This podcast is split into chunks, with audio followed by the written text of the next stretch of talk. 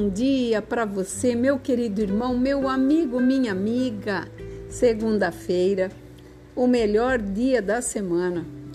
Quando eu lembro da segunda-feira que eu profetizo todos os dias para aqueles que me ouvem e para quem eu converso, que a segunda-feira é o melhor dia da semana para nós colocarmos em prática, sabe por quê?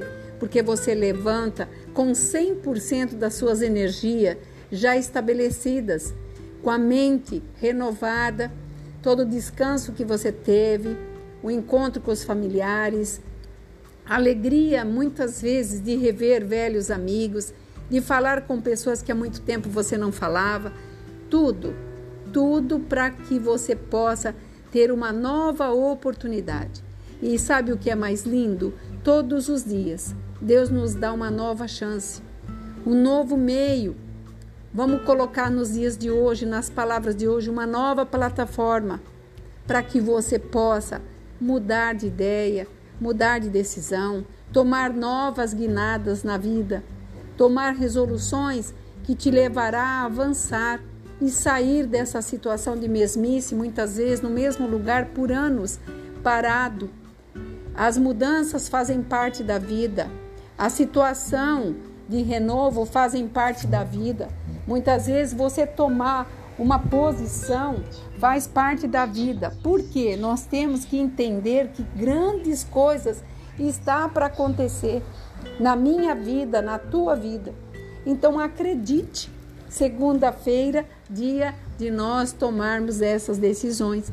E por isso que eu estou trazendo a palavra em Eclesiastes, capítulo 5, versículo 2, onde diz assim: não te precipites com tua boca, nem com teu coração, se apresse a pronunciar palavra alguma diante de Deus, porque Deus está nos céus e tu na terra, portanto sejam poucas as tuas palavras. O que, que eu quero dizer e por que, que eu estou enfatizando novamente esta palavra? Este motivo de nós tomarmos esse cuidado. Quando Salomão estava trazendo esta palavra, ele estava dizendo que é uma loucura de votos precipitados, que nós temos que tomar cuidado com tudo aquilo que nós fazemos, porque tem situações que se voltam contra nós.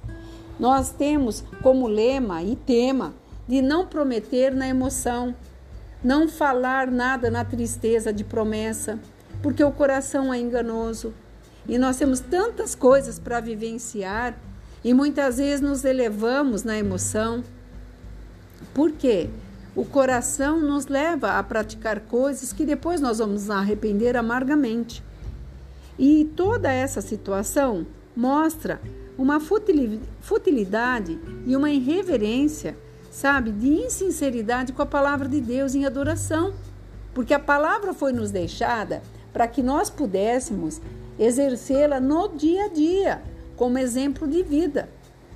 E nós vemos que toda palavra profética onde está nos, no Velho Testamento, no Novo Testamento, tudo que a palavra de Deus nos faz é nos elevar. Nada na palavra de Deus te deixa para baixo, te deixa é, é, desarmado, te deixa desolado. Não, ela te incentiva a você pegar as suas armas, aquelas que você tem, como fatores que tiver, te fizeram chegar até onde você chegou, a tua fé, o teu profissional, a tua família, teus amigos e tudo mais. Tudo isso para te dar a condição de você hoje ser a pessoa que você aí se tornou. Então acredite, nós temos que ter essa forma de não falarmos e nem se apressar a falar coisas. Quando eu lembro que há um exemplo que palavras são como flechas, lançada não se pode apanhar novamente, nós temos que ter essa precaução. E muitas vezes uma palavra mata, como ao mesmo tempo é uma palavra levanta. E eu estou trazendo essa palavra hoje para que você possa entender, principalmente em dois tópicos. O primeiro, ouvidos atentos a tudo que te vier aonde você vai reciclar, e boca fechada quando você não souber responder. Porque quando você fica em silêncio, o Espírito Santo de Deus entra em ação. porque tudo pode voltar contra nós para impedir as nossas bênçãos. E uma das coisas que eu tenho estudado, eu tenho visto, quando nós não temos na nossa mente coisas boas, nunca teremos na mão nada. Vou repetir. Quando não temos na nossa mente coisas boas, não teremos nunca na nossa mão as coisas boas. Nunca. Isso é uma visão. Então mude sua mente, trabalhe, fale para você próprio. Eu creio nesse Deus, eu creio nas palavras, porque o Senhor está dos céus nos analisando e tem nos ensinado e falado conosco todos os dias. Todos os dias nós erramos, todos os dias ele nos ensina. E tudo que ele quer é estar por perto, é te atrair para que você possa acertar. Porque o erro não faz parte da promessa de Deus, mas sim com os erros nós deixamos para trás, tirando o que é proveitoso e aquilo que não é, nós avançamos para o alvo, que é Cristo, porque Ele tem prazer em ver a tua vitória. E nós estamos aqui numa passagem muito rápida, porque nós temos a promessa da eternidade. E nós sabemos que quando estamos em paz com Deus, tudo vai bem. Quando você professa a sua fé, dizendo que você é abençoado, abençoada, que Deus te escolheu para você viver os melhores anos da tua vida. Você tem que trazer isso para a tua mente e para o teu coração.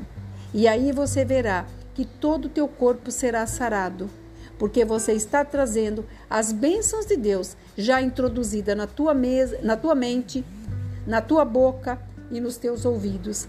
Tudo que Deus quer é que nós vivamos o melhor. E posso te dizer algo para encerrar? Não está na mão dele, mas está nas tuas mãos e nas minhas mãos.